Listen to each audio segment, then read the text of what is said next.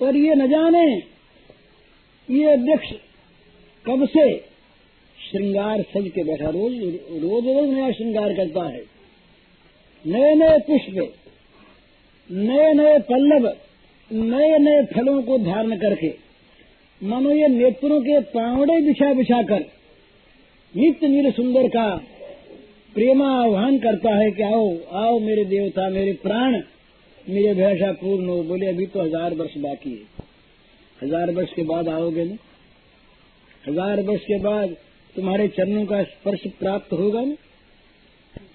तो उन महात्माओं ने देखा, भक्तों ने देखा कि ये चरण स्पर्श की प्रतीक्षा के लिए जीवित है और सोल्लास जीवित है।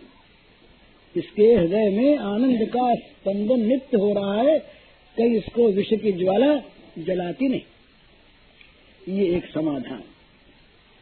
तो श्री कृष्ण इसको स्वीकार थोड़ी करेंगे, वो तो बाल लीला, वो तो कहीं मेरे चरणों का स्पर्श पाने के लिए जीवित है, ऐसा नहीं। वो कहेंगे दूसरी बात। तो इन्होंने ये कहा कि ये गरुड़ जी अमृत के घट को लेके जा रहे थे।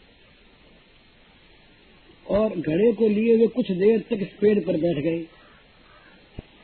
तो अमृत के घट का इस पेड़ के साथ संस्पर्श हो गया, छू गया। अमृत छू गया, इसलिए अमृत के स्पर्श से ये कदम अमर हो गया। अमृत माहरता, गरुत्मता गरुत्मता कांतत्वादिति से पुराणांतरम। तो ये कथा पुराणांतर में आती है। तो इस प्रकार से वो पेड़ वहाँ पर, इनके मन में क्या आया कि भाई अब तो काली हृदय का विष मिटाना है और अब ये मैं चढ़ जाऊँ उसके ऊपर कदम के पेड़ पर और चढ़ के ऊपर से कूद जाऊँ।